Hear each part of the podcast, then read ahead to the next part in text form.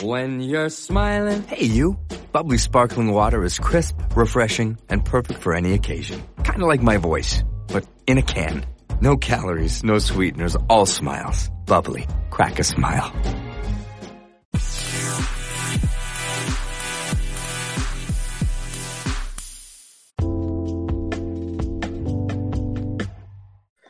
Hey Rick, how's it going? Hey, what's up, John? Nothing much. How's your week been? Uh, it's been good. It's been good. Can't That's complain. Same here as well. Just been a little busy. Oh yeah, I, see that. But uh anyways, man, uh we're gonna go I'm gonna go on ahead and introduce the show and then um and then after that I'm gonna go on ahead and talk about what the theme is for the show. All right, sounds awesome. All right. Hello, movie lovers, and welcome to the show. For today's podcast, I have Rick with me again. We're going to be talking about our top 10 disappointed movies. Is going to be a little bit different. Normally, we go on ahead and we talk about our top 10 favorite movies, but we're going to go with something a little bit different, a little bit out of the box, and it's going to be our top 10 disappointed movies. So, what do you have for your number one? Uh, for so we're doing the top ten disappointed movies we've seen in theaters, right? Like the ones that we've actually like gone and seen. And Right. I feel like this is something anyone can relate to. Going to a movie and seeing something like, like yeah, because going to movies is like a is like a big thing, you know, like.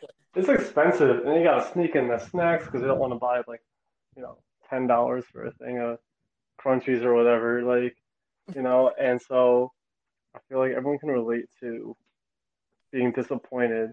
But my least most disappointing, if that's how you want to word it, uh, movie is Star Wars: The Phantom Menace. I can actually see that. Uh, but go on ahead. Tell me why that was your most disappointing movie. All right, I grew up with Star Wars. Uh, my my family's a whole bunch of super nerds. All right, we had not only did we have every Star Trek on VHS of the original series, but we also had like the three pack VHS of the original uh, three episodes of Star Wars, and I would watch it all the time. Like, religiously, I loved it. A huge Star Wars fan, and then oh my God, a Star Wars is coming out in my lifetime. You know, I was super Right. excited. Me, me and my mom and my dad, we all went to the theaters, and I was so souped. I, I, mean, I wasn't, I was still pretty young, but I was just so souped. And I go there, and I walk out of the movie theater. I was like, man, I, I did not like that.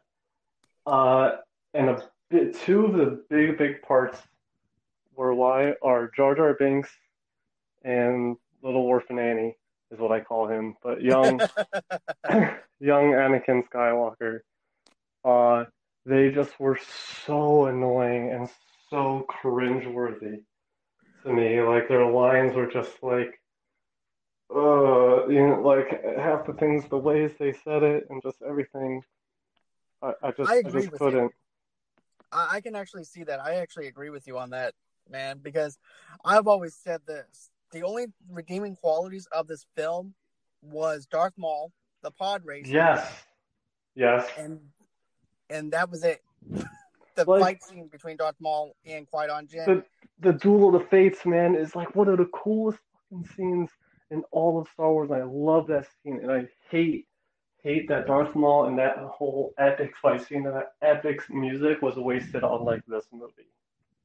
Same here as well. You know, because I walked in. Matter of fact, I remember the trailer actually being played on the Matrix movie, and that's why everybody went on ahead and saw the Matrix because they wanted to go out and see the Phantom Menace trailer. That's a big thing, man. A new Star Wars Right. movie.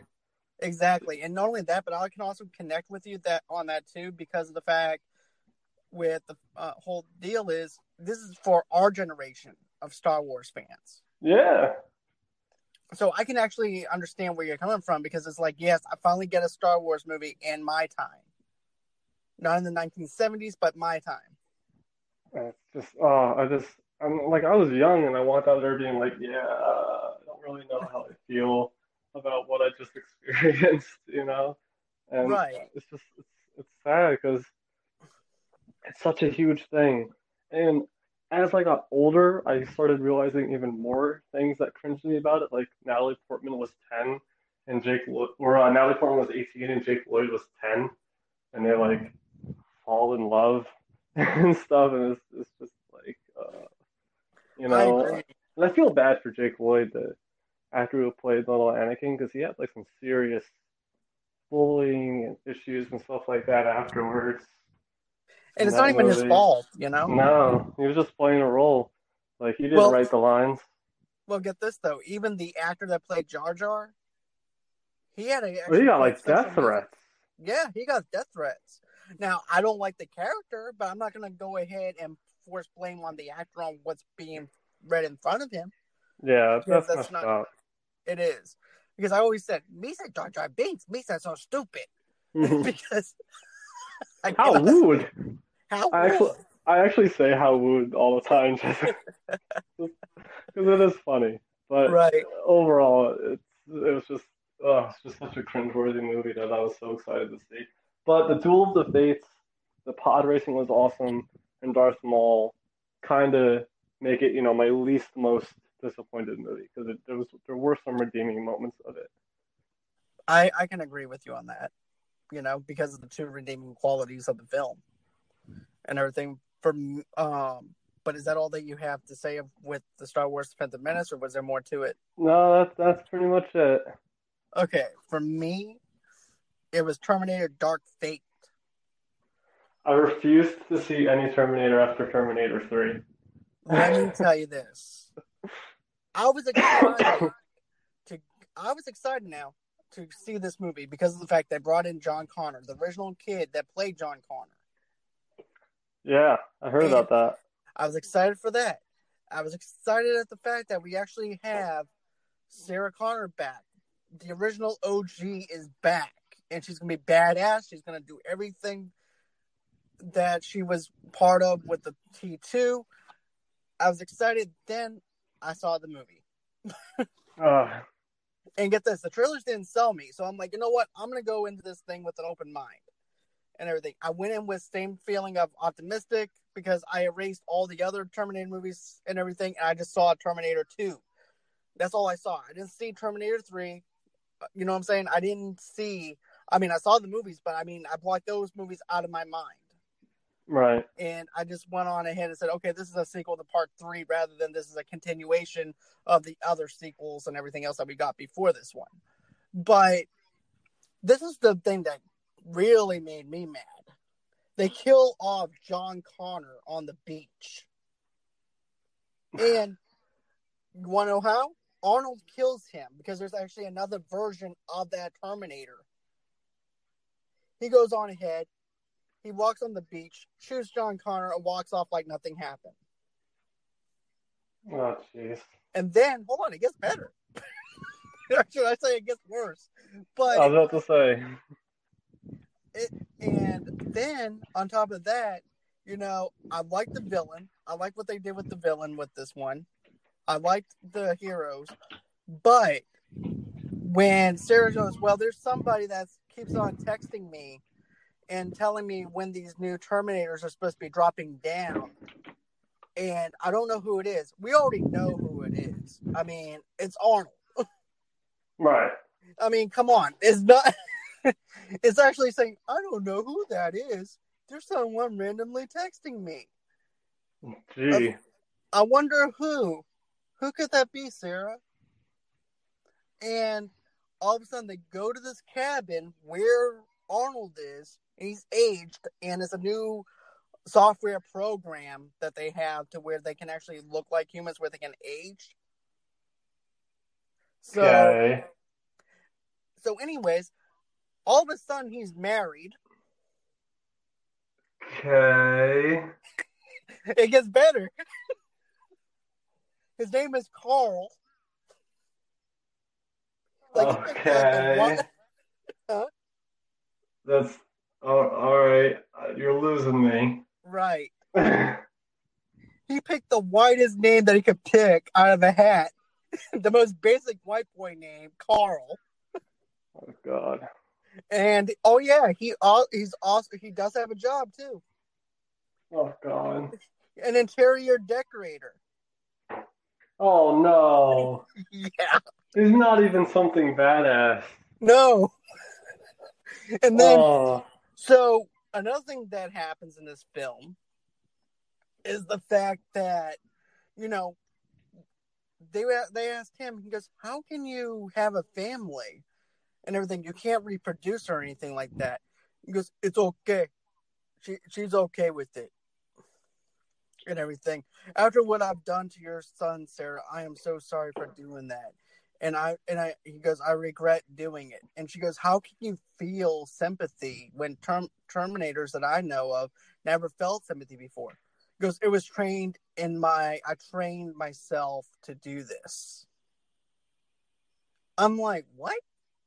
And if you remember in the director's cut for T2, in order for them to feel some kind of sympathy, they would have he had to go in through his brain. right, and reset his uh his his blocker thing. Right. So I can't, I can't remember the technical term, but I, I do remember that scene. That's like one of my favorite movies. mine too. and it still holds up, believe it or not. I mean, I don't Oh yeah, I watched it a couple months ago, believe it or not, and like I, we, me and my wife were saying, like, man, this movie's great. Like even the graphics are still compared to today are pretty awesome. I agree. And you know, another thing too with this movie, because it's so cringeworthy. I mean, they destroyed they destroyed everything that I had hoped for. I was just in the theater being uncomfortable, wanting to walk out. Ugh, And thanks. yeah, I'm like, so oh, and then I love this I love this part though. Sarah goes, So you mean to tell me overnight you grew a conscience? And I love that part right there because she pretty much called him out on it or whatever. But still, even then, it's like one of those things, you know, at least show us with a little bit of maybe a flashback scene showing us that you're going through your head to turn on that switch. Right. You know, how did you get from this point to where you were whenever you killed my son? And then Sarah wants to kill him, which I don't blame her for. Oh yeah, of course.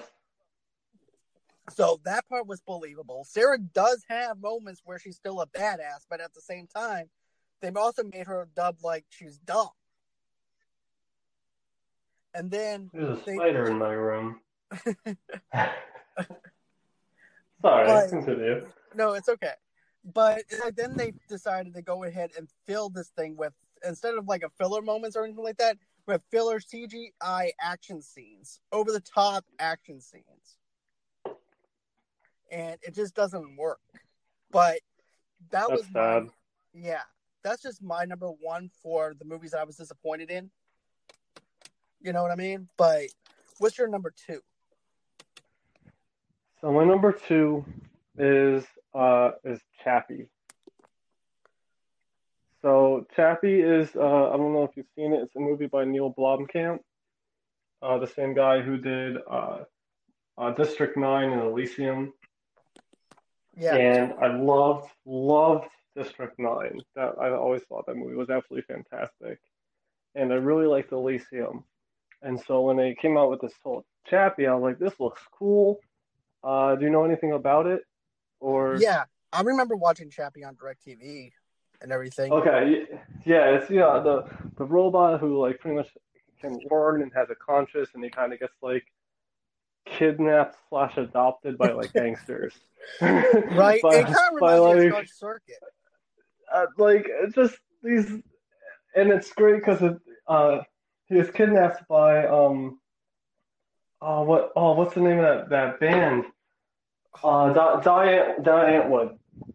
Yeah. and like so um he was kidnapped by them and i it got really bad reviews i remember and but i still wanted to see it because i'm a big neil blomkamp fan and it looks awesome and so me and my wife were like all right let's go see it let's just check it out it was like we were bored we had nothing to do we are like you know what let's go check out chappie but it looked cool and we're watching this movie and we're going through the movie and we're like this movie kicks ass. Like, why did this movie get terrible reviews? It's so good. It's awesome. The storyline's cool. There's cool action scenes. And then we found out why. If we would have, if we would have walked out of that movie theater with 15 minutes before the actual end of the movie, we would have walked away saying that movie was freaking awesome.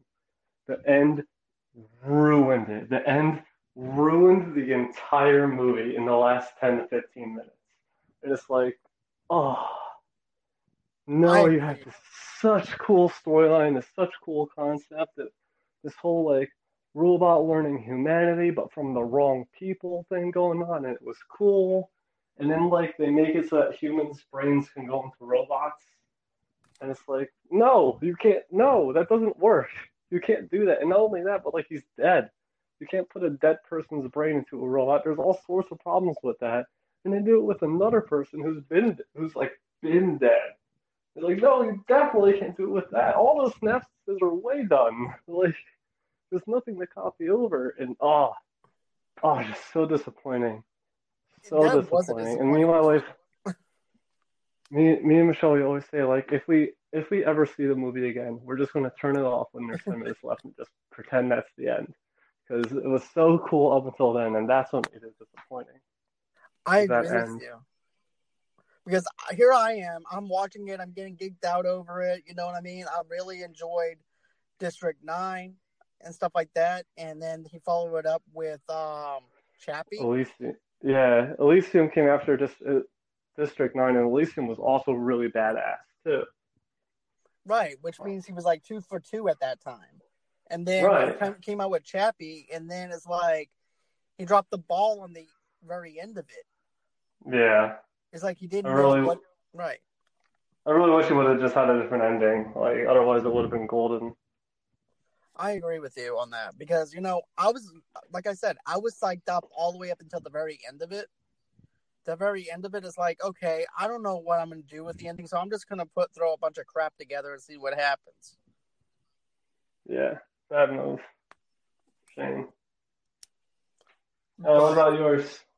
Well, for me, it's a DC movie, but it's not the one that you're thinking of. Dun dun dun. It's actually based off of a DC comic. It's a gangster type movie. And it's about three women that have gangsters for husbands. And they go to jail, and now it's up to them to take up the money and collect the money and stuff like that while they're in prison. Because the families the families of the mob don't like don't really care for them or anything like that. One's just a stay-at-home mother. The other one is a is, gets abused by her uh, husband, and the other one, the other wife, is facing racial problems because she's black and she's also married to an Italian man, Italian Irish man, and so therefore there's conflicts on that end. But the name of this movie is called The Kitchen. It's got Melissa McCarthy in it. It's got uh, Tiffany Hayter, Elisabeth Moss, and you know, whenever I first heard about this movie off of Collider Movie Talk, I was psyched up to see this because I could just see Melissa McCarthy with a But- car, Those are some pretty big names. right, and not only that, but Melissa McCarthy is playing in something that's actually a little bit more dramatic, aside from comedies. So I was actually excited to actually see her in something different. You know, Yeah, I mean, she's. I think she's hilarious. My wife also is a really big fan of her movies. And Elisabeth Moss, my Michelle's absolutely obsessed with The Handmaid's Tale. So like, she's great too. well, Uh, so- oh, sorry. Oh no, so it's just interesting that I want to hear. I, I haven't seen it, so I definitely want to hear what uh where they went wrong. Okay, so this place, this this story actually takes place in the 1970s, as well. I forgot to mention that. And like I said, their husbands go away because they went to jail. So, with everything that went wrong, it's just where basically the women are just collecting the money, and all they're talking about is how badass they are, but they're not showing what they're doing. Like they do beat up a couple of guys here and there or whatever, but it's nowhere near the grounds of a gangster type movie where they, you know, where they actually show everything that's going on within that business world Right. where they're taking over. They don't do that. Uh, another thing too is when when you walk on the streets of New York, I like wide shots. That's just me because I like to see everything going so, on. so it's the scenery. I'm I'm a big. I also will like only watch movies really in like widescreen if there's the option. right. Like, I just like it. Well, here's the thing. I like it when directors use a widescreen format, or not like a widescreen format, but shooting a scene wide to where you can actually see everything that's going around the characters, hmm to where you actually feel like you're walking with them. But with this one, on the other hand, it's the complete opposite. It just zooms in like a bad 90s movie where it's just two characters talking to each other as they're walking and just sharing one sidewalk. And Oh, yeah, it doesn't do anything for the scene at all. It didn't really do anything for me. I was hyped up because of the fact that they did use the um, song "The Chain," which is something that I really love. I love that classic song, but I wanted to see more of a gangster side to them. And then also too, Elisabeth Moss was probably maybe the only one that had layers to her character because she goes from being a girl who is scared of her husband to being the girl who winds up taking care of the bodies that gets piled up. Oh, jeez. So I love that aspect to her where she's actually one of those characters where she's scared and then all of a sudden she goes and does a complete 360 where she's the one who winds up taking care of the bodies, making sure that no, they don't get turned back up again and stuff like that. So I love that aspect. And then you, like I said, you have Tiffany Hayter in there. She's a great actor, actress and everything. I love her as an actress. But for me, I just didn't really like her in this movie per se, and it had nothing to do with um her at all. It just the lines that they decided to give her, the role that they decided to give her. I do give the give her credit for this though. You can actually can tell that she is someone that is actually trying to fit in with the Italian Irish side of everything because she's actually having to struggle with racist r- racism within that family and right. everything. That makes sense. Exactly, because back then, you know, Italian families and everything was a was a thing where you don't mix uh, with others or whatever, but of color, Right. people of color. But you know, they went on and they got married and everything, and they treat her like an outsider.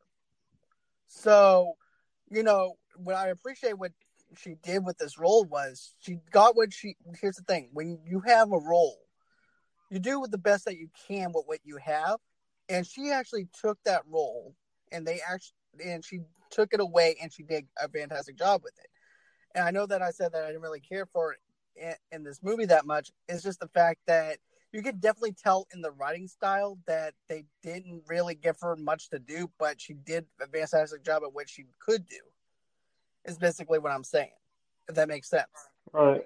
Yeah, no, I got it. It makes sense. but you know she goes from trying to where she's struggling to fit in with this family to saying i don't give a shit no more. And everything. You're gonna pay me what i owe what my husband uh is the half that my husband's supposed to take in for me.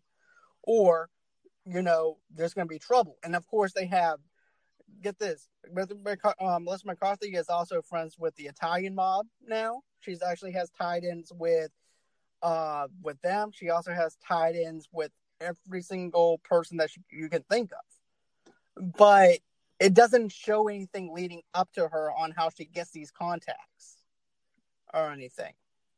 So really it's a film that just like right. It's just a film that this just like hollow. yeah. It just didn't really go anywhere for me. But what's your number two? Sucks. Uh, my uh, my number three. right um, is uh, Matrix Revolutions. And the, my main reason for picking that is that I loved the original Matrix. I thought it was so awesome. It was like it was like revolutionary at the time. You know, it was just like, and it really like blew open your mind. Like, whoa, what if we're living in a simulation?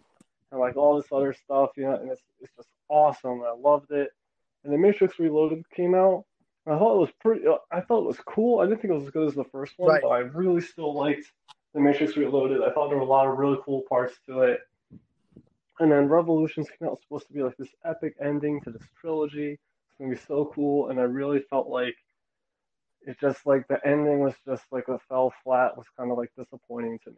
Like they built up, they even ended it with a cheesy freaking rainbow and everything. like, like I mean, Right. I still, really, uh, uh, correct, correct me if I'm wrong. Doesn't it end where the Oracle is actually sitting on the bench of Central Park and there's actually a Yup. rainbow? Yeah. Yup. Super cheesy. Super cheesy. But and like another thing that really upset me about it was I I love uh Hugo Weaving. I think he's freaking awesome. I love him as Elrond. I love him as in as V for V and for Vendetta. I think he's like he's one of my favorite uh like fictional villains in the Matrix movie as Agent Smith. I think he's so cool. And then they, he becomes kind of from like he's one of the main bad guys, but like the machines were made bad guys, and Smith is kind of just there in the first one. He's just like the head, kind of like the head like bodyguard guy, and then Reloaded he gets a much bigger role, and in Revolutions he gets this huge role, but literally he's fighting Agent Smith like he, they're friggin' Goku and Frieza at the end, like fighting through the air and punching and going through buildings and stuff. I'm just like, what the fuck is going on? This isn't anime. Like, what the heck is happening? And it's just like, like they're flying through the air and stuff. Flying through, there's a million Agent Smiths everywhere. I'm just like, what is this? Like, what is happening? And then, of course, like, you know, spoiler alert, but really not, because it's like a ridiculously old movie now at this point. Like, then just Neo dies. And that's the end. Right. Neo, like, plugs himself in and dies. And the machines are like, oh, all is forgiven. Right. And it's like, what the hell just happened? What just happened? To be hon- Why? Right. And I, I get this. I completely agree with you on that though, man, because I really have to say I enjoyed aspects of part two. But part three, there was no really redeemable qualities of that film. Yeah, it was. It was just. It was just like a hodgepodge of just things and plots put together that didn't really pan out or make any sense in the end. Exactly. At least that's how I how I felt about it. And this this stinks because like other than if other than that, like the Matrix and the Matrix Reloaded are awesome. I agree. Like I love them. I remember, and I saw the Matrix. I did see the Matrix in theaters because I was uh, too young it came out, so my mom wouldn't take me. but I did see the Matrix Reloaded in theaters because I was a teenager at that point now. And my mom speaks French. Uh, she actually taught French for a little while. And I remember we got they went to the scene with the French guy, and he starts speaking in French, and I don't translate it or anything like in the theater. And so I asked my mom like, "What's he saying?" And she's pretty much, "He's cursing at them. Don't worry about it." and I always thought that was funny. So like that always stuck with me, and I was so excited when Revolutions was coming out. Like, yes, the final part of this trilogy is gonna be awesome, and it just, oh, just, just such a disappointment. You see, I felt the same way that you do, you know, and not only that, but am I the only one that feels like when they start burning a character's eyes and then they can still see, it still it takes me out of the movie? Like, Yeah, uh, it's just there's a whole bunch of things they did that just didn't make any sense to me. right, I know that like, oh, it's the Matrix, so like, what's real and what isn't real doesn't matter and stuff like that because it's the Matrix. But like, but like, yeah, but there has to be a plot and it's got to make sense. well, you know, that, like, but if you go back to the very first one, we got we understood the rules and the relationship of the rules. Right? the third one, yeah. they went totally bonkers against what they the rules that they actually set up from the first one, and decided to go off the rails with it. Oh yeah, And it's ridiculous. not only that, but they kind of did like this Jesus of Nazareth type of thing. If you think about it, where Neo sacrifices Oh. himself hmm and he winds up dying. Yeah, sacrifice himself for the forgiveness of humans with the machines and stuff. Right. And, like, That's the like he was some sort of a messiah. right. This is weird. It's just a weird way to end it. It definitely was. I'm interested on what they're gonna. Sorry, no, no, go no, ahead. you said it definitely was. I, I I'm interested on how they're going to start the Matrix Four. You- That's supposed to be coming out next year, You know what would be supposedly. I'm just I'm You curious. know what would be funny if they call this movie? What? Matrix Rebooted. That's great. So, oh, oh, fun fact. All right, the end of the Matrix Revolutions was so bad that if you play the Matrix Revolutions video game, the uh, the directors, the two brothers, they're actually sisters now, but uh, the um, oh, I can't, I can't ever remember their last name, but uh, they yeah. the Wa- Wachowski Yeah, Wachowski. Wachowskis. Um, they come up on the screen and they're like, "So originally we had this idea, but we're not even going to do that. So you're going to fight just a giant Mr. Smith." And that's what you do. It's just one huge, humongous, like multi-story building called Mr. Smith or Agent Smith instead of like the way that it ends in the movie. So like even they come up and they're like, "Yeah, we're not doing that. This is how we're going to end the video game." You know what? I actually played that game and I remember that. It was just so weird. It was such like a random thing to throw in there. Right? It goes to show you how much control they actually have out of the video game, which is actually pretty neat because we never saw that before where a director actually has control over a video game before. Yeah, So I thought but I just I thought that was always like uh it pops in my head once in a while. that's actually pretty cool. man, that was weird. Let's see here. For me, scary stories to tell in the dark for my number three. I did not see that in theaters, but I did Redbox it, and I can totally understand why that disappointed you. like okay i here's the thing i feel like they actually did a good job for the most part where you they where they combined the stories i like the fact on how they combined the stories it's just the cringeworthy dialogue that's flowing out of the characters mouths and the actors mouths Yes. And I get the fact it's a PG 13 movie. I respected the fact that it was a PG 13 movie. I was not expecting a rated R movie from this because it's actually based off the children's book. So I was okay with that. Right. But I read that book. I loved that book when I was a little same kid. here. And every single po- scene felt like I was reading each book all over again. But at the same time, is that cringeworthy dialogue that was just floating out of those characters' mouths, and also the stuff that they were doing. It's just Yeah. didn't flow right. It just was cringeworthy. It was something that I really didn't care for. I wanted to walk out of the movie theater from from seeing this, and I never, uh, I never walk out of a movie. Never in my life have I walked out of a movie before. Uh, it just it stinks because like it's a it was a really cool children's book. I mean, like to call it a children's book is pretty crazy because it's literally a bunch of horror stories for Right. kids. But I loved it, and um, I was really excited for it. I didn't want to see it in theaters because I was suspicious, but we did Redbox it afterwards, and it was parts of it were really cool, and other parts of it were like what are you doing? Also, it's one of those cliche like horror movies where it's like, don't go through that door, you freaking idiot. Why? And they do it anyway, and you're like, you're stupid. All right. Uh, hey, John. Okay. So you were saying because the scary stories to tell in the dark was very cringeworthy for you. Yeah, um, I felt like it had a lot of really cliche scenes of like, you know, when you're watching a horror movie and it's like, don't walk through that door, you freaking idiot, and they walk through the door anyway. Like, Right. I felt like it was also filled with a lot of like those scenes where it's like, you really should not do that. And then they go to do it. It's like, dude, you're trying to survive. Like, what are you doing? Like, you can die. And you're like doing really stupid decisions. That's like, if you got any sort of common sense or will to live, like, you wouldn't be doing that. You know what I mean? Exactly.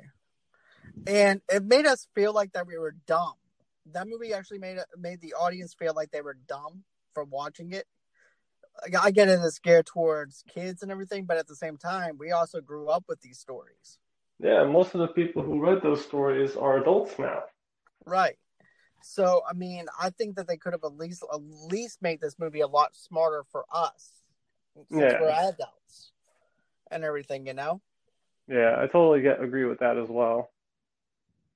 But yeah, that's my number three for my list for disappointed movies.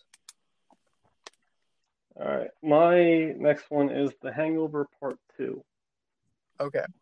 and I feel like it's going to be pretty obvious when I say it was literally The Hangover Part One, just with a different location.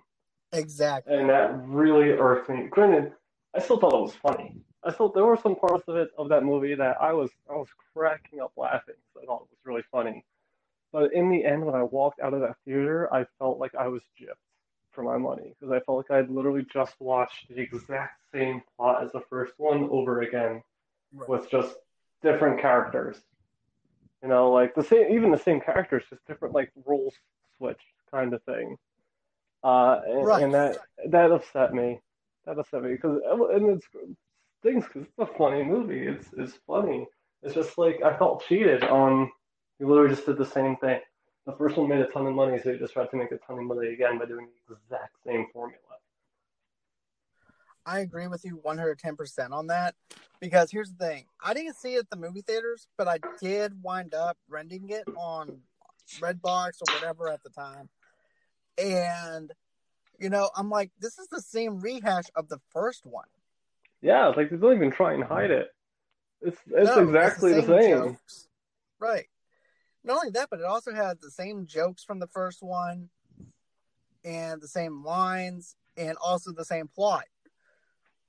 And I'm like, this is not something that I would want to watch in the theaters, and I'm glad that I didn't. And like you said, there was a few funny scenes here and there, but not enough to where it can redeem itself. Exactly. And I'll I still say this to this day: The Hangover Three was a much better movie than uh, The Hangover Two I agree. I agree completely with that. because it wasn't the same plot. It was something different. It had cause and effect from the first movie, and that's what I like. It was about the consequences of the first movie that landed them into the part into part three. Yeah, they really should have just had part one, and then part two just should have never existed, and part three should have been that the sequel. That and like that's just how it should have gone. Exactly. What else did you like about The Hangover Two, though? That's pretty much it. Overall, I thought it was funny, but I just felt really cheated that it was like, like I said, the exact same formula as the first one. The person goes missing. They have to find the person before the wedding, and it's just like literally I'll follow the clues of where we were the night before, and none of us remember because we were on drugs. It's like that's literally the same movie, and it, it just it just really disappointed me because of that. All right. Let's see here. My other my number four is actually Birds of Prey. Okay, I did not see it yet. I want to, uh, just because Okay. I'm a big DC fan. But okay. But just a little FYI, I'm not going to go into spoiler territory all right, cool. or because or anything like that. So you don't have to worry about that. But if you have questions, I'll answer some questions, but I'm not going to be where I'm going to be spoiling the whole movie for you. All right, cool. Lay it on me. All right. Okay. So I love certain aspects to this film, but I still felt like I was cheated out of this movie because of the stuff in this movie.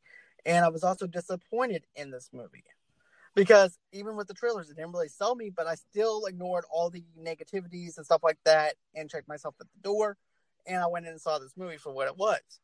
And I get the fact that they're actually showing us a Harley Quinn movie and what goes inside her head and stuff like that. And I can actually appreciate that aspect. I really can. Now, the, this is where I'm going to go with my positives first. I love the wide shot action scenes in this film. I thought the wide scene action scenes were really good for what they were doing. Like, this is not a spoiler, this is actually in the trailer. Where you remember that one scene where she takes this truck and rams it into Ace hmm chemicals? Yeah. that scene actually plays out very well with that action scene. Her on the roller skates and everything. When it comes down to the action scenes and everything, it's top notch. They do a bang up job with the action scenes and everything else, especially whenever she's fighting in the uh, jailhouse inside the uh, inside the uh, prison. I felt like they did a good job with the uh, wide scenes with that, and also the action scenes with that. But where it falls apart on is the characterization of the characters and The only one that actually had some emotion to him was Huntress, and I love Huntress when she and she got introduced on Arrow, and I loved what they did with her on that. They went into the backstory about the Italian family and stuff like that with her backstory, and they would touch on a little bit here and there with some of the other characters, but they didn't flush them out like they did with Huntress, like I wanted to. So the characterization of the characters was underwhelming. And then Black Mask was supposed to be someone that I was supposed to be afraid of, and I wasn't scared of him. That's things. You know, that's just for me. You know, you could What- actually take it in a different way. Wasn't Black Mask uh, Ewan McGregor also? Didn't he play Black? Yeah. Yeah, he's an awesome actor too, and I liked Margot uh, Robbie as Harley Quinn. As many as people you know say what they will about Suicide Squad, I did think she Right. did Harley Quinn very well in that. Um, so I mean, ah, that stinks. I, was, I mean, I'm still gonna see it, not gonna lie.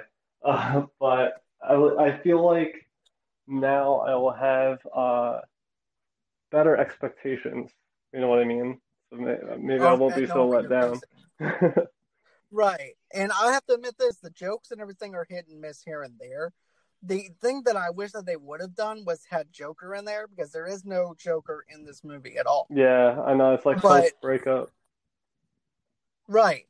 But okay, we all been through breakups before. Oh yeah. And you know how there's that awkwardness when you see your ex with somebody else? Mm-hmm.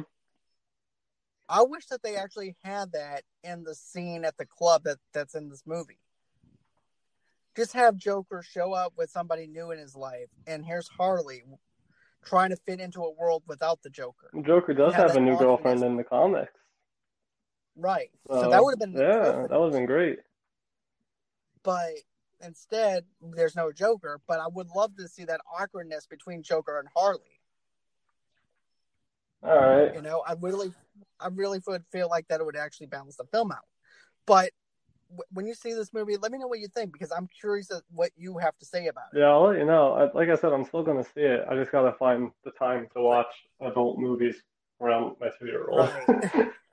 But I will say this: I thought the ending was anticlimactic, and that's where I'm leaving it. Oof. All right. All right. So, what's your number four? Well, number five. Uh, Crimson Peak. Uh, I don't know if you've heard of Crimson Peak or seen Crimson Peak, but it is a horror movie.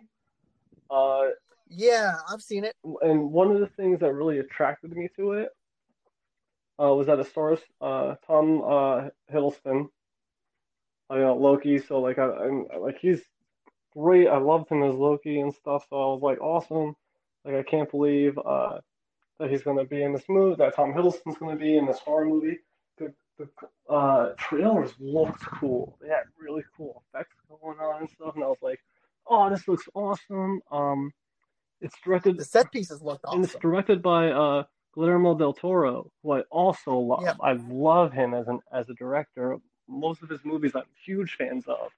So I was super excited for this movie. Uh, we went, and I just felt like it was just just a letdown. Like they like in the trailer they had that cool scene with like the red clay ghost coming up out of the ground and stuff, and I thought that'd be like more of a thing than it was. It was just like a two second scene that just like never appears ever again and stuff. And I felt like the story, the plot, uh, from what I can remember of it, was just like weak.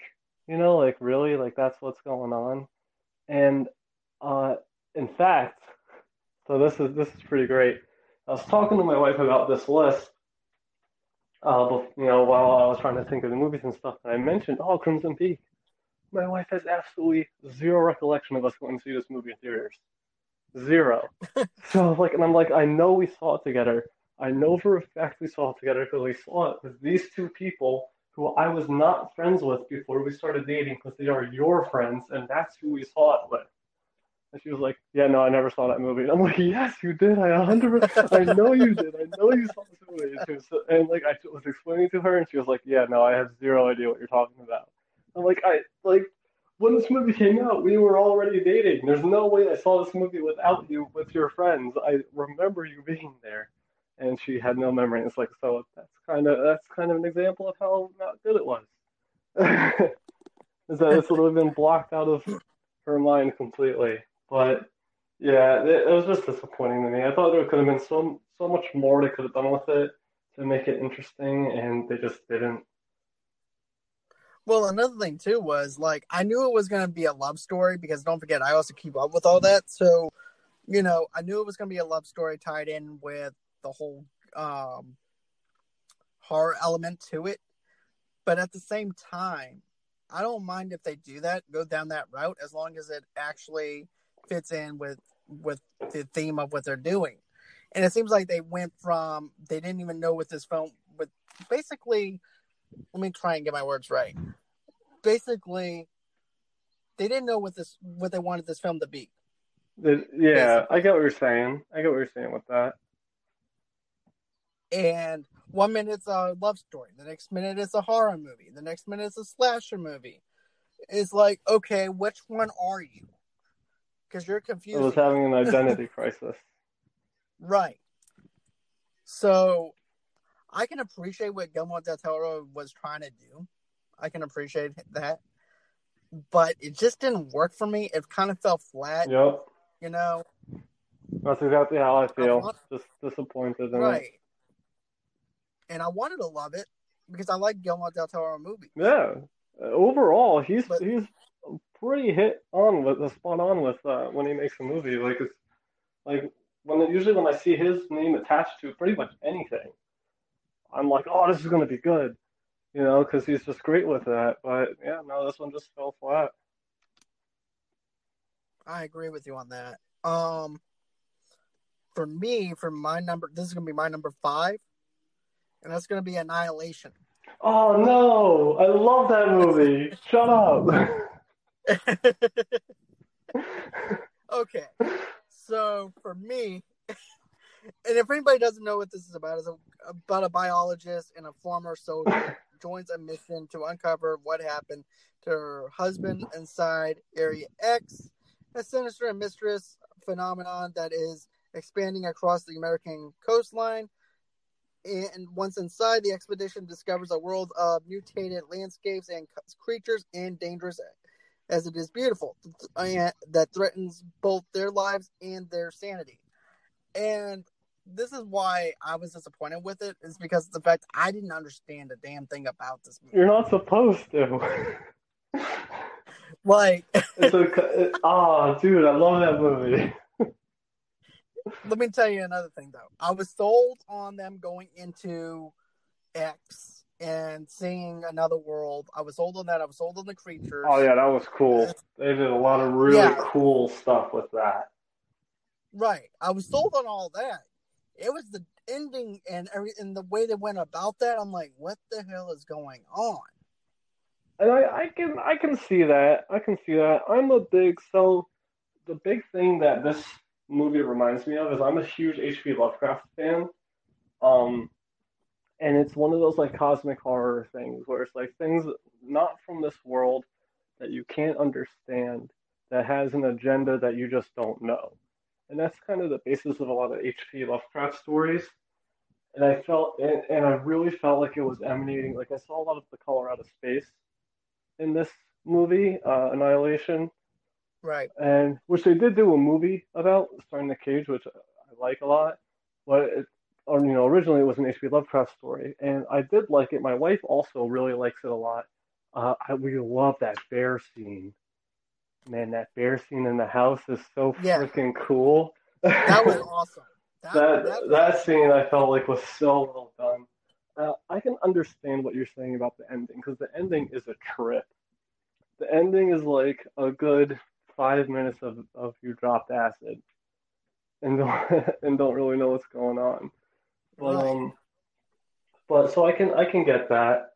I can understand why some people would be disappointed, and I have heard that other people didn't like it, and I'm just like, ah, that's a shame. right. And then I, you know, but you know what I mean, though. I mean, I just wanted. I do. Right. I just wanted to actually explain to me what this thing was actually doing. And then I, I understood the fact that it was cloning her, but at the same time, it was like weird on the process on how they were doing it. Yeah, the ending can be pretty confusing. Uh, like you kind of gotta look at it in a way as, you know, like you're not really supposed to know what it's doing because it's not from our planet. It doesn't work the same way as us. But I can definitely see that. And like I said, I, I uh, before I have heard other people say that they were disappointed in it too. I just personally I do love that movie.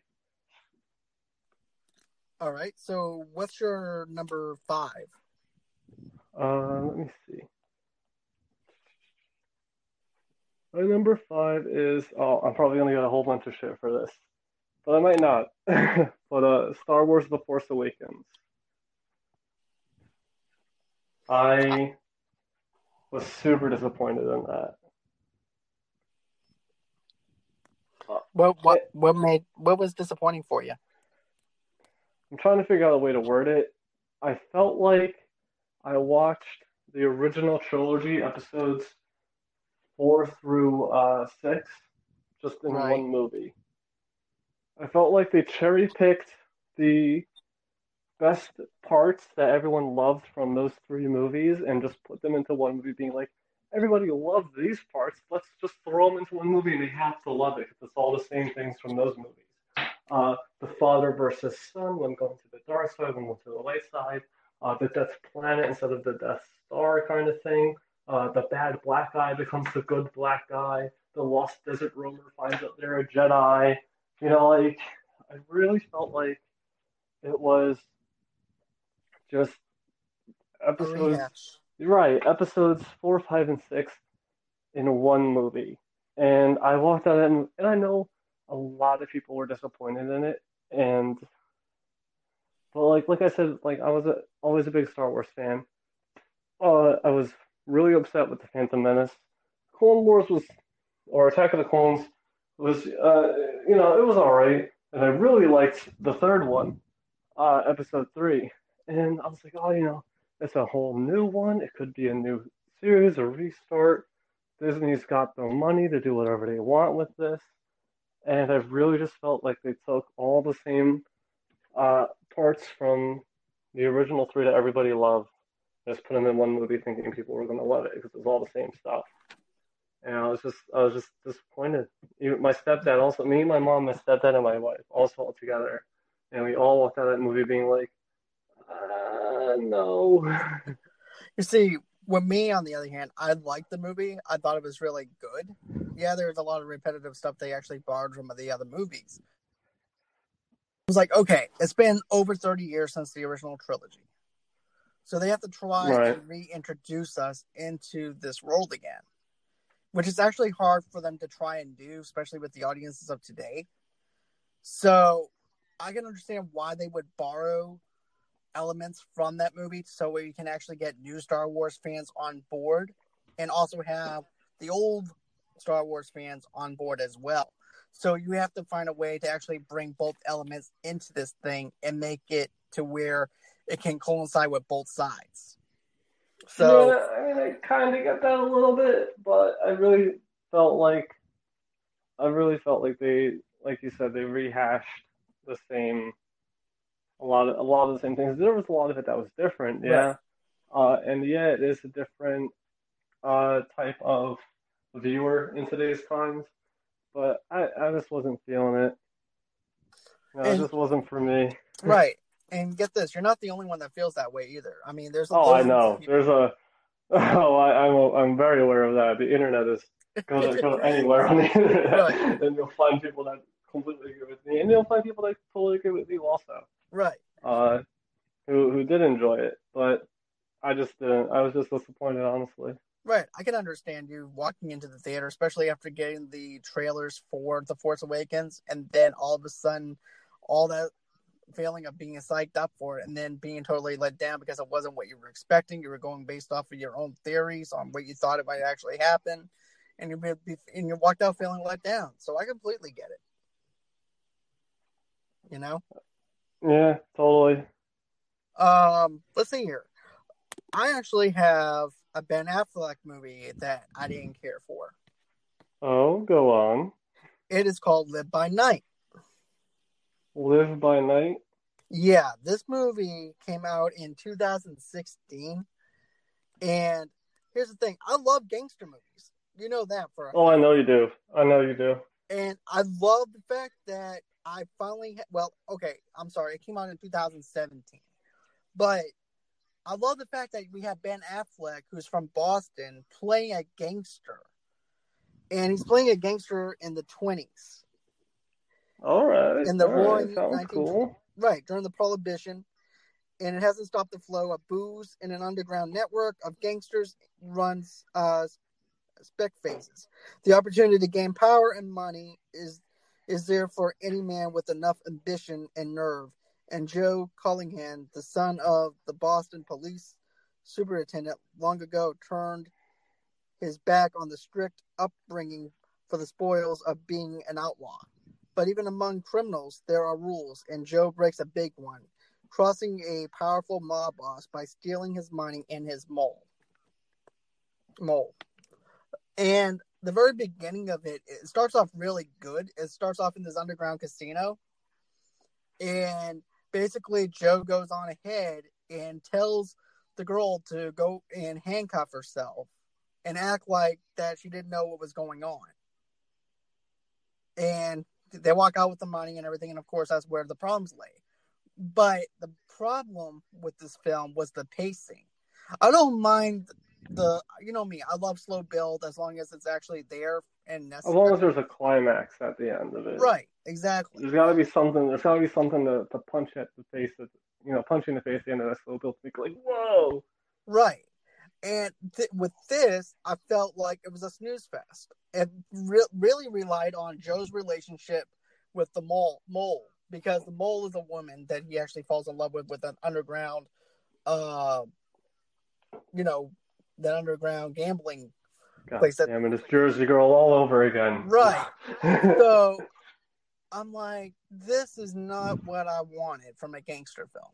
Like, I get the fact that you know you actually have to have some type of romance inside the movie and stuff like that. I totally get that, but you know, you know, and I and I liked it in Goodfellas. I like the fact that you actually see things from both sides between He- Helen's side and Henry's side of things. But then they did just rely on the romance of that. They actually relied on the heist. They they ended up giving us a lot more stuff to, that Henry did. With Ben Affleck, on the other hand, it was just him basically beating himself up over this girl and just being a giant snooze fest of a movie that didn't really go anywhere. oh, that sucks. And I wanted so much from this movie, man, because I love Ben Affleck as an actor. I thought that he was going to be really good in this movie. And it's just, and not only that, but I understood that he was actually facing alcoholism and stuff like that too. But I just wanted so much for, from this movie because of what I got in the trailer. But what, Yeah, I can definitely relate to that with the trailer leading into one thing and then just it being total opposite. but what's your number six? So my number six is uh, The Last Airbender. Uh, I don't know if you saw it, but it was just bad. It was just really bad. It just really had like nothing to it, really. Um, I will admit that I do not watch the anime, and I know there's a whole argument of oh, it's not anime because it's American. Shut up, whatever. That's not the point right now. But I Uh, understood why you went to saw this movie, right? Because M Night Shyamalan. Yeah, I I- so I I also have come to realize that M Night Shyamalan uh can be hit or miss. Some of his movies are fantastic, and some of his movies are the happening. Uh, but um, like I I was excited to see, and I really I think a big problem with this movie. Well, there were a couple of big problems with this movie. One is I felt like it didn't really have a solid direction of where it was going. Um, I felt like it was trying to be like one of those Shaolin monk movies that you can only get if they're actually made, you know, in Asia and not dubbed and stuff like that. You know, like Crouching Tiger. I felt like they were trying to do like that kind of thing, like Crouching Tiger, Hidden Dragon type stuff. right. Uh, whilst, but it's M Night Shyamalan. He doesn't do those types of movies. He does like suspense, thriller, horror type, you know, movies. Right. So I feel like he wasn't the right director for this movie, and because of that, like he didn't really know where to go with it, and so he tried to do like this kind of this this kind of movie, and it just like just blah. It was just like that's just bad. It was just a bad movie. I agree, and not only that, but at that time too, if you remember the Time magazine articles that they were writing up on M Night Shyamalan, uh, they were actually calling him the next Steven Spielberg, and that actually got to his head. uh, yeah, I can see how that would. Steven Spielberg's a freaking legend. and another thing that I want to mention is this. Do you, uh, Lady in the Water, remember that movie? Unfortunately, Okay, Disney told. I also saw that in theaters actually too. That I think about it, I totally forgot. Well, let me tell you a little story though. He met with a Disney executive. The Disney executive told him, "Look, we want you to do it this way." And because he got that big hit saying, "I'm going to be the next Steven Spielberg," and everything, he overruled them. So because they overruled, he overruled them, and everything. That that's when they ran into problems. And that's Yeah, why you're never gonna have a successful movie if the two people who are making it are butting heads. right. Oh yeah, but The Last Airbender is just just bad. Just don't see it. It's disappointing. You know what? I didn't even to this day. I didn't even see that movie. don't. you know, everybody told me how bad it is and everything, but I'm gonna be one of those people that I never saw Lady in the Water. I've never seen hmm. Um and I've never seen The Last Airbender. I've seen every Yeah, movie you- after those two movies, and also, of course, you're not you're not missing anything with either of them. All right, what is uh your next one on the list? Your number six, right? Is that what we're on? Or seven? Yeah, actually, Six, that that was my number six. So my number seven is the movie Legend, Legend, Legend. and that Hmm, movie I is feel like I may have seen it. No, I didn't. Okay, this is a movie with Tom Hardy. He's a now. This is another gangster movie, oh, jeez. and it actually takes place in London, England. All right. So basically, it's based off a true story about two brothers who is civic, uh, charming, and violent. Reggie Kray and his unstable twin brother, Ronnie, start to leave their mark on the London underworld in the 1960s using violence to get what they want. The siblings orchestrate robberies and murders while running nightclubs and and protection ra- rackets. With police detective Leonard Nipper Read, uh, re- read hot on their heels, the brothers continue their rapid rise to power and achieve tabloid uh, notary. So here's the thing: we have Tom Hardy playing both roles of the brother. Oh, that's interesting. That's kind I of cool. loved. I loved him playing the brother. The and he, the brother is totally unstable, like the synopsis actually says it is. He is bonkers. The other brother's kind of chill, kind of laid back a little bit. You know what I'm saying? More of a professional type person. The brother on the the other brother on the hand is a loose cannon, like a Joe Pesci kind of loose cannon. I was literally about to bring him up. I'm so glad you did.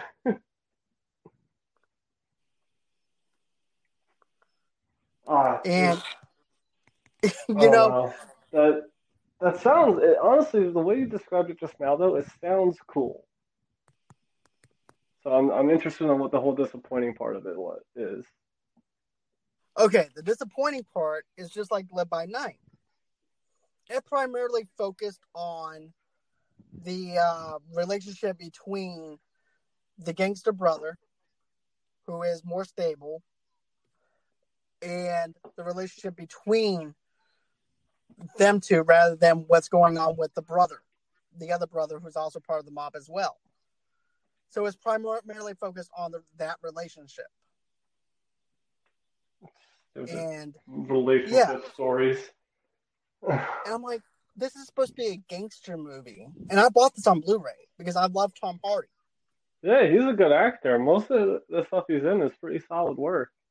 Exactly, and I love the bar scene where Rick, with the two brothers, where the point is where he ends up kicking, they wind up kicking each other's asses. Oh, nice. And I'm like, I could just see him tired on the set.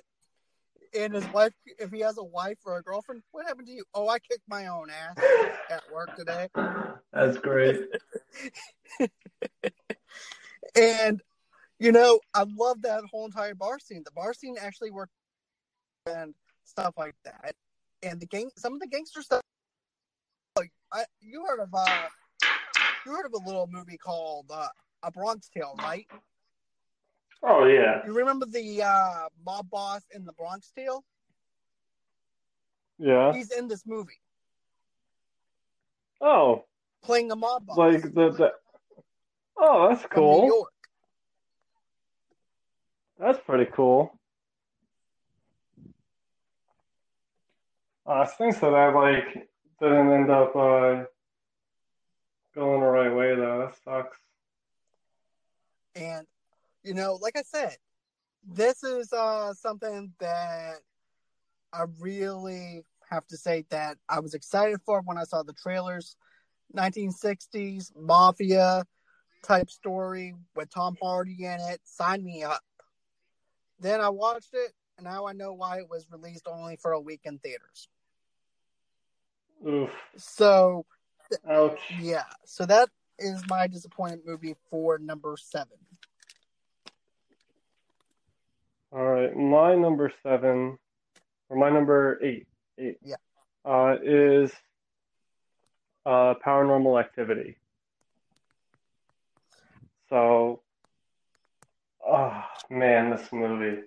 uh, I actually fell asleep during this movie in theaters.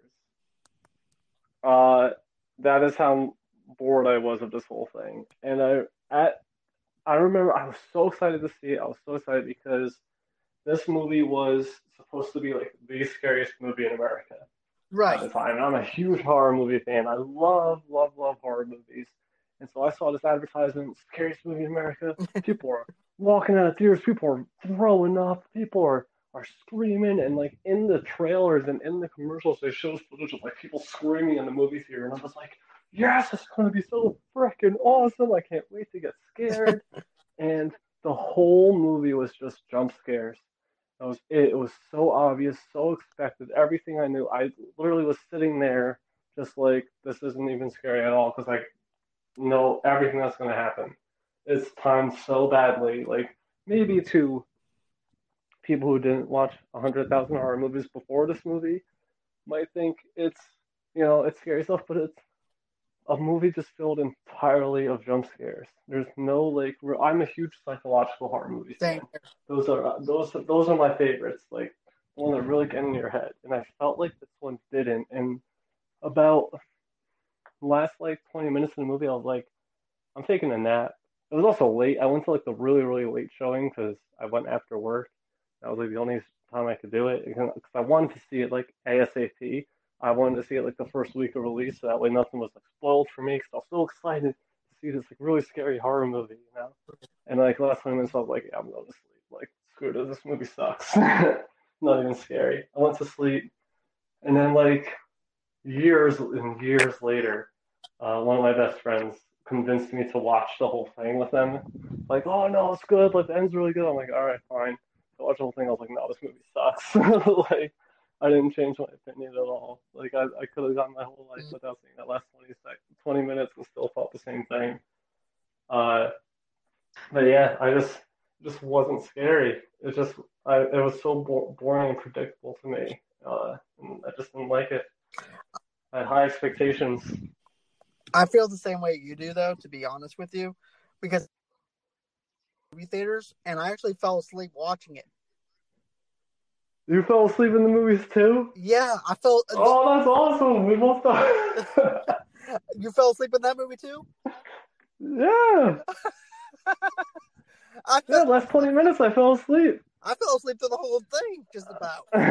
like I saw the previews. I saw where they were getting ready to set up the camera and everything, and then I conked out. Uh, And uh, because it was boring, I felt like I was doing surveillance. it was. I felt like I was doing surveillance for a home for ADT. Yeah, it was super boring movie. It was, it was boring and predictable, and the jump scares were just that. Were just jump scares. You can almost always tell when they were going to happen.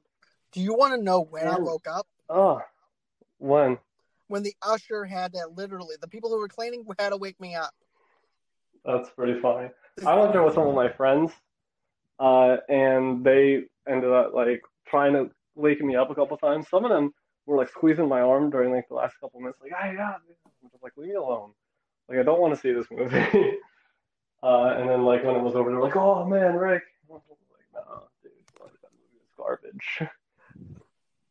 Um, but yeah, I mean, the ushers were like this to me. They were, um, did you like the movie? I said, um, yeah, I'm watching it. And he goes, no, you fell asleep. I'm like, oh, okay. and I still have my full bag of that. popcorn and my large drink. I love that. That's fantastic. I'm like, well, I'll just go now.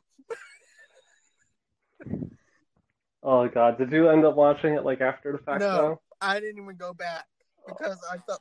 Don't. It's such a As a disappointment. matter of fact, I'm even more wary with those kind of commercials now, where they actually show the audiences in the movie theater because they can actually fake it. Yeah. Yeah. It, like I was so excited for this movie. Like literally like scariest movie in America. Look at all these people screaming and stuff. I was so souped. And I went to see it and it just was so it felt so flat. So flat, so predictable, so boring. No real horror was used in that movie at all. And Ugh. okay, so you're not gonna like my my other one that I have. Uh-oh. it's Suicide Squad, Ah. and I like that movie. I know everyone hates it. but here's the thing: I like it. I'm not hating it for the sake of hating on something because I think it's the most popular thing that's actually gonna set me in front of the popular kids. I'm not hating it at all. Yeah, bandwagon. Right. I'm not. And here's the thing: I love aspects from the movie. I don't hate the entirety of the film, but I was also let down because I was wanting certain scenes that were in the movie that wasn't in the movie. Yes, that ticked me off. And That took me off Right. a lot. another thing, though, I love the trailer. I mean, I still have the video that I've done on my YouTube channel with me and Roberto, and us just being psyched up and excited for it. The Bohemian, Air, us just being geeked out over this trailer. And you know what I wanted them to do instead of Enchantress? I wanted them What? to go ahead and do it like a new 52. Where, Oh, that would have been okay, listen to my I love the new 52 series. Get, listen to my plot. Harley is on Mhm. the Suicide Squad with Deadshot and Slipknot and all those people, and she's actually trying to help them find where Joker is. But Harley backstabs them so she can find Mr. J herself and try to find him. Oh, that would have been way better. Exactly. And that's what I wanted to see. That's what I thought we were going to get. Instead, I got Enchantress doing a belly dance uh, to the Macarena, and I was left out disappointed in that. I didn't get Joker where he says, "I can't wait to show you my toys." I didn't get any of the scenes that Jared Leto said that he actually did a great job in, and I like Jared Leto as the Joker. Go ahead, sue me, whatever. I liked him as the Joker, I I also do. and it wasn't his fault for the way things went down.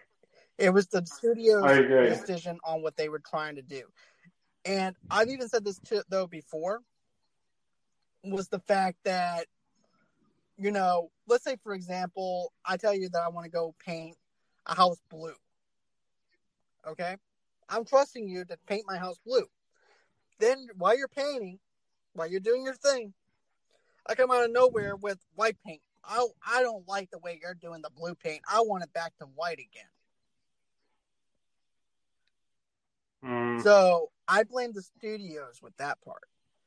But yeah, that, I can definitely. Yeah, that that was a big problem. but the things that I left disappointed with was the choppiness of the movie, and also too, I love the. Also too, I was also disappointed with the way they actually did the whole plot, the plot of the movie. I was let down with that. I didn't really care for Enchantress. I didn't care for hardly anything that was going on in the movie. For that fact, it just felt like a giant two and a half hour music video rather than a movie. I can understand that. Um, I went in, uh, kind of being like, I'm going to accept this movie for what it is. I'm not gonna. I tried to go in with kind of a blank slate when I went to see it, and I feel like because of that, I came out being like, I like this movie for what they did with it. I totally understand a lot of people being disappointed with it. I can I can see why they would be. I can see why you would be. Um, I do feel like it's a lot. There's a lot of hate that it gets that I feel like uh, it's kind of like the bandwagon hate. You know what I mean? Right. Like, oh, I, I hate that movie. Well, did you see it? No. Well, then shut up. you know, like, uh, but yeah, it definitely could have been better. There's a lot they could have done to change it. I mean, the fact that they cut like 75% of Jared Leto's scenes, just that alone is just It is, and now do an Ayer cut of the film for his own movie. They should.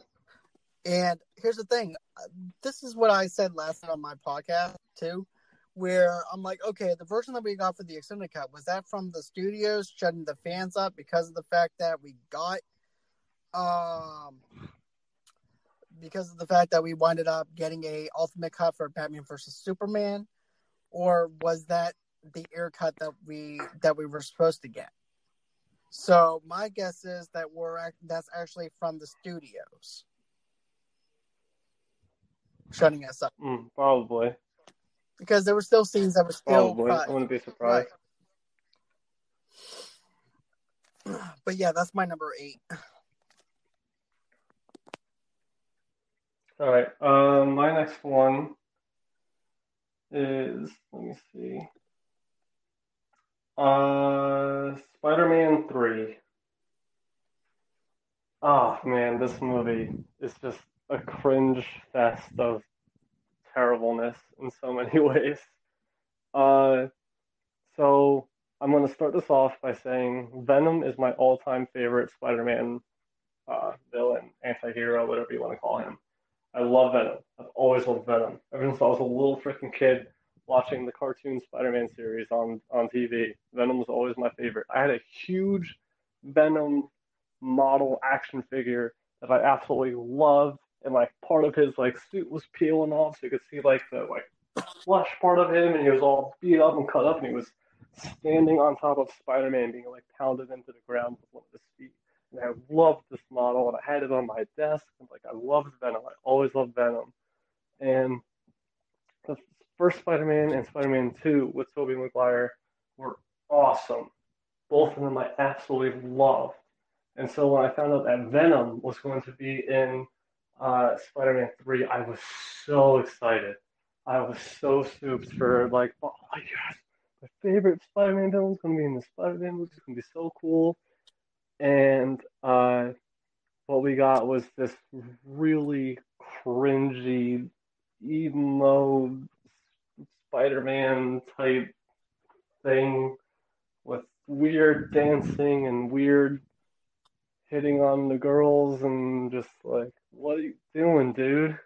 What are you doing? And they changed the whole story with how Uncle Ben died. And no, I walked out of the movie so upset, so upset about how they butchered that whole thing. I agree with you on that whole entire thing, though. Too, it was also a level of cheesiness too, and especially also too with the whole entire dance part inside the jazz club, Oh, so it's so bad. and then It's like I'm evil. I'm gonna eat cookies. like and not not only that like i get you know the i i get like in the comic books like it corrupts him and he starts becoming evil and stuff and then like, he overcomes it and then uh venom you know it, he goes to brock and everything and so i get that but so venom the actual venom was only in that movie for what 10 Yeah, minutes 10 and minutes he beat him so easily so easily. Like, like I was just like, are you freaking kidding me? Like, this is Venom, dude.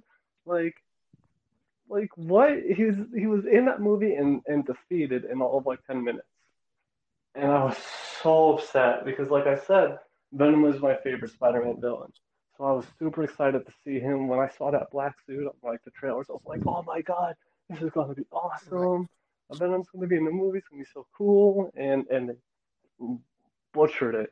Just such a cringe fest of a movie. I agree with you on that, man. Like, I I walked out of it being very unsatisfied with that film. I wasn't even entertained with that film at all, and I should have been. Here's the thing, I should have been excited. I should have been walking out entertained.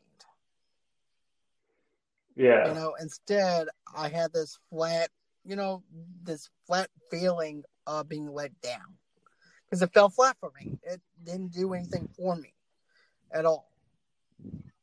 And it's not nothing against Tobey Maguire or anything like that. He did the best he could with what he had because of the script and Yeah. everything. So either way it goes, even if we got another person playing that role, it would have still went down the same way.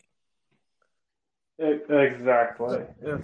like I like Tom Holland. I like the new Spider-Man, but Tobey Maguire I think is always going to be my favorite Spider-Man, just because like I was a little kid when it came out, and the first two movies are so so amazing and stuff. But I like to kind of pretend that the third movie just doesn't exist. I think I'm I'm on that same level as you are though, because yeah, I was like 15 years old whenever the first uh, Spider-Man came out, but you know, I'll always say this: the first two Spider-Man movies were the best ones, Oh yeah. you know.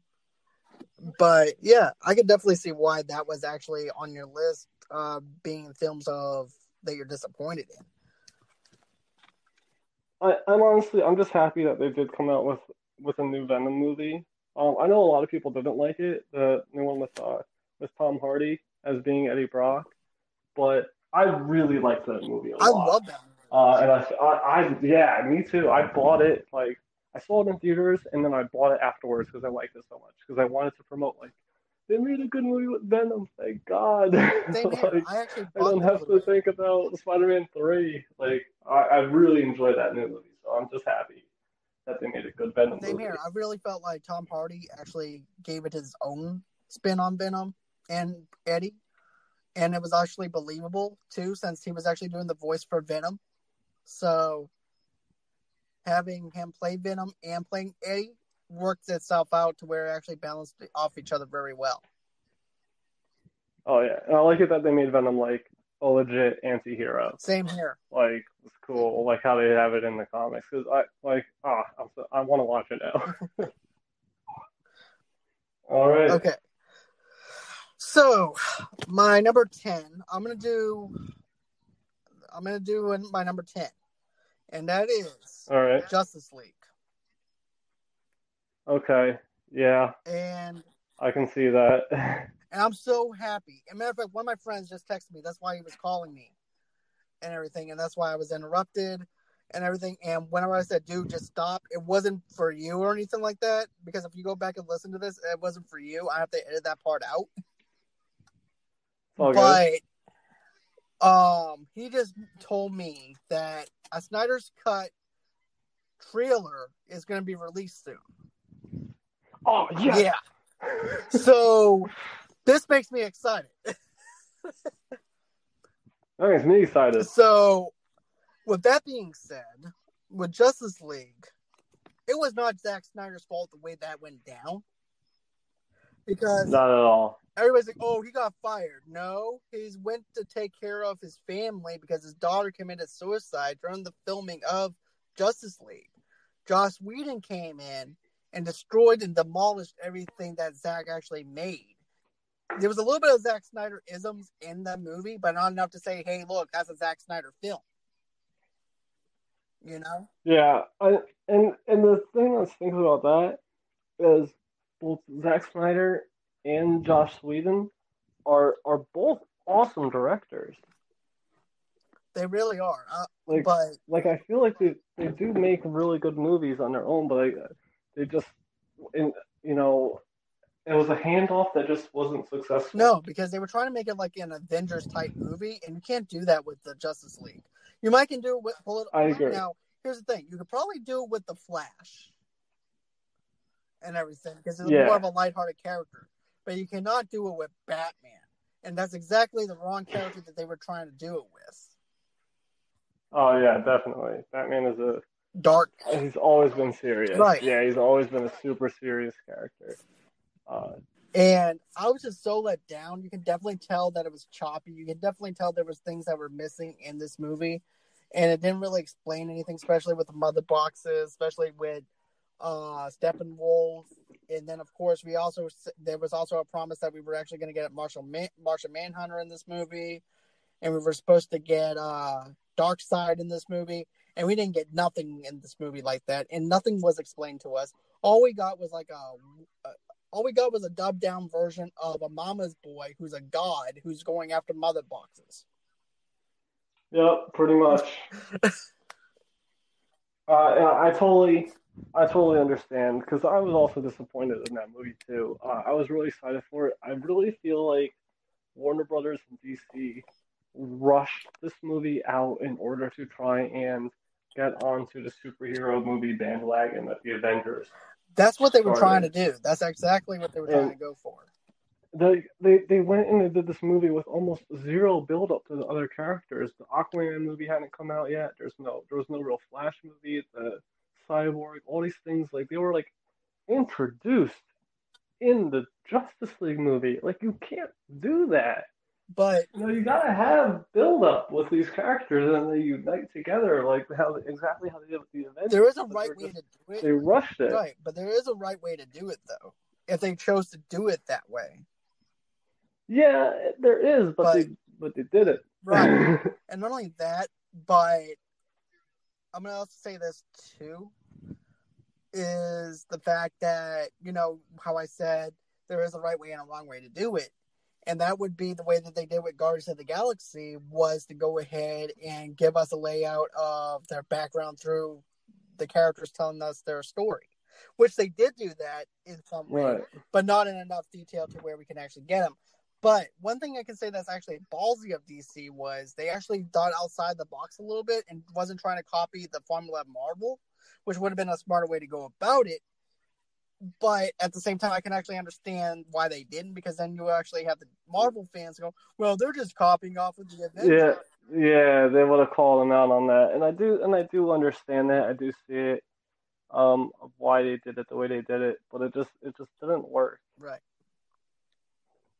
which is upsetting. So, what's your number ten? Ah, all right, Well, this movie. well, I take that back. I'm on number. Okay, uh, we skipped a number. All right, I'm, I'm on my, my top one. Do you want to do your one for your other one first, Yeah, or Yeah, I did my number ten, which was Justice League. I didn't do my number nine, all right, what's your number nine? the? Nun. The Nun. I did not want to see that movie. I went into Oh. expectations of thinking that this was going to be really good. I walked out being very, very, very disappointed. We have this French guy. Every single character in this movie doesn't have any layers to him. It's a paint by your numbers plot. It's a paint by your numbers characters, where it's just generic, cheap jump scares. And then there's this French guy who's trying to pick up on this other nun who's like an apprentice nun. He goes, Hey, wee wee, I like the beautiful woman. And I'm like, Oh god. Yeah, I'm like, this, okay, this was the 90s, you could get away with that. But this is not the 90s. The Pepe Le Pew type stuff Right. going on. It's like, ah, the beautiful woman, I would go and make love to you. Oh, you're entreating. I'm like, no. So you're trying to be the nun. That is very nice. Here, I get the flower for you. and I'm like, no, no, no more. and the only scene that I can say that actually creeped me out, and this is just one scene, is where it takes place in a graveyard. And all of a sudden, she's looking at the grave, and all of a sudden now she's inside the grave. This character's inside the grave. So that part I really liked. That little aspect. But the rest of the movie is just blah. Yeah. Ah, And- stinks. And the funny thing is, it says produced by James Wan, but 99 percent of the time, whenever a movie says that it's produced by somebody, they just do that just to slap it on there, saying that it's produced by James Wan. There's no, Yeah, they give them money, and that's it. Exactly. but there's no thumbprints. You can actually tell there's no thumbprints of James Wan being attached to this thing. Yeah, no, I I saw the trailers for that movie and I was like, nope. like this movie, I, I I had zero interest in seeing that from the beginning. Same. I'm glad I didn't. Okay, so that's my number nine and my number ten. So what's your number ten? Transformers 2: Revenge of the Fallen. See, I like the first two Transformers movies. All right, all right. So so I have some some issues with. I loved the first one. Yeah, the first one's great. I really liked the first one. I thought the first one was freaking awesome.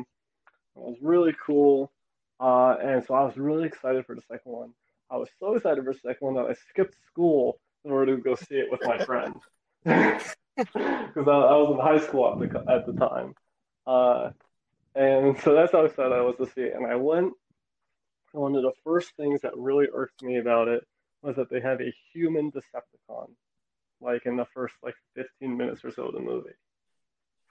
And that, I just remember that like really irked me a lot because I'm like, no, like no, the Decepticons and all of us, they don't take human forms. They are freaking cars and trucks and boats and tanks and jets, not people. and because that girl tries to hit on him in the college and she's got like the tail that's coming out like her butt. I don't know if you remember oh that yeah, part. I remember. That, you know, and like I saw this, and that's like towards the beginning of the movie, and I'm just like, what the fuck is going on? then remember this, the tongue, yes. like a Freddy oh my god, no. It was like a Freddy Krueger uh, type of tongue, but with mechanical parts. And oh my god, no. Just just so much no in that in that one scene, and that so that from pretty much the beginning, I was just like, god, like what is the rest of this movie going to be like? And so, and there was a, so I will say the action scenes are freaking awesome. They do know how to do a cool action scene. Like, and I mean, it's Michael Bay, so I mean, you know, that's pretty much what he does. But uh, the part that the parts that really irk me about it is kind of uh, more like the plot line of it, of whole uh, the ancient aliens with the pyramids and like I felt like a lot of the battles were kind of just like thrown in there, just like for filler. Like there didn't really need, need to be a fight scene at this point, but the fight scenes are cool and there's lots of explosions and robots battles and stuff. So they're just like, oh, here's a random fight scene. Enjoy that. Here you go, audience. Doesn't really need to be here, but here it is. I think that Uh, and like, I'm gonna have to recorrect myself on something though. I know I said I like the first two. I only like the first one. Yeah, the first one is awesome. I had to recorrect myself on that one because now I remember I got one of the two mixed up. But anyways, go on. N- yeah, now you're thinking about it, you're like, oh shit, right, this movie. um, and a big thing that really annoyed me was how like the pyramids were like these like transmitter things for the Decepticons. It was like, no, ancient aliens is not the freaking thing. Stop, stop with it. I'm a history teacher. That immediately takes me off to no end Exactly. when they start bringing up like, like no, humans made the pyramids. Shut up. It's like we've been We are- here all we are perfectly capable of this. Like, no, no, no, no, no, no. That's not how it works. You remind me of Luke Skywalker finding out that Darth Vader is his father. That's not possible. And don't forget, I actually feel like the rest of the Transformers movie is like a two and a half hour Super Bowl commercial. what? What? I actually feel like the other Transformers movies, including the second one, is a two and a half hours of a giant Super Bowl commercial. You have spinning camera angles. You also have explosions going everywhere. You have. Uh, I don't understand. Okay, I totally see what you're saying now. It's like- Definitely. It, it is like, oh, you're a transformer. You're a transformer. It's like the Oprah Winfrey of Transformers. Everything's a transformer. Exactly. Yep. And it's just, oh man, it's just ridiculous. I was just so. And one of the other reasons why it's my number one is because it is the only movie that I saw in theaters that I walked out of before it was before it ended. Oh wow. It's the only time I've ever done it. And it's not that I walked out of it because I was like, oh, screw this movie, I'm leaving. Uh, like I said, me and my friend, we skipped school to go see it. And one of our other friends texted us being like, hey, you want to chill? We are like, yeah, fuck this movie. like, like this, we did stay through about like 80% of it. Like, we saw like most of it. And both of us were like, I looked at him and he looked at me and we were just like, yeah, man, let's just go. like, I'd rather hang out with my friend than sit through the rest of this movie. Right. So it's like the only movie I ever actually walked out of because it's like I would rather do that than stay for the next, you know, Right. rest of the movie. But another thing I want to mention is that too with that. Then there's the Megan Fox and Shia LaBeouf kiss, while there's actually explosions going everywhere. No sense of danger. Feel very cartoonish. Oh yeah, it the whole thing was just that was cringy too, and like the Megan and Megan Fox, like her whole thing through that movie. Apparently, I think I heard like in real life she was also like a super bitch. Right. apparently, and that's why she's not like in the. I think she's not in the third one or whatever. um, Here's the thing: her she talked a bunch of crap about Michael Bay, to the point where she got fired from the third movie. Right. Okay. and yeah, then they made it. up, and then they I think they put her again in another movie, if I'm not mistaken. I don't no, know. no, I no, didn't no. watch. They made up. Okay, I know what happened. They made up, and she was in Teenage Mutant Ninja Turtles instead. Oh, gotcha. Because I remember the tweet that he sent out to Megan. He goes, "Don't worry, Megan. I'll make sure that my Transformers don't go ahead and blow you up, or something like that, to that effect." And Oh, yeah, he fired her right on the spot because she didn't like being in the Transformers movies anymore. Yeah, it was. I mean, the movies. The first one was great, and I feel like they sensed. You know, like when they sense a moneymaker, and they just like push it and push it and push it, even though, or the- or like they could just make a sequel when they shouldn't. Right. I also And felt like, like, okay, like right. I also felt like it was like over sexualization of a character like Megan Fox.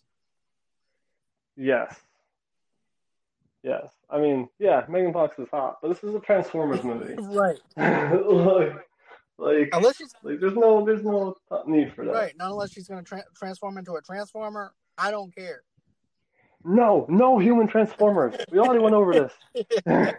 this is as bad as we've been here all along.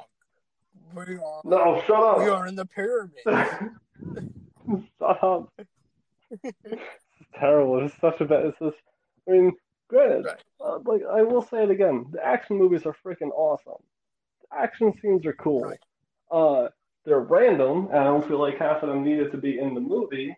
Uh, I actually don't even feel like the movie should have been made in general.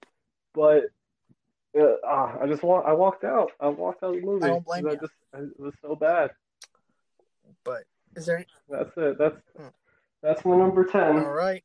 Well, this has been fun, man. I really enjoyed having you on and everything. I'm sorry about the interruptions and stuff like that that happened. That's all good. It happens. You know, but I always love when we do our top 10 list, whether it's stuff that we're disappointed in, the good and the bad, the ugly of the video game stuff that we did, and stuff like that. It's always been Oh yeah, it's always fun. It has.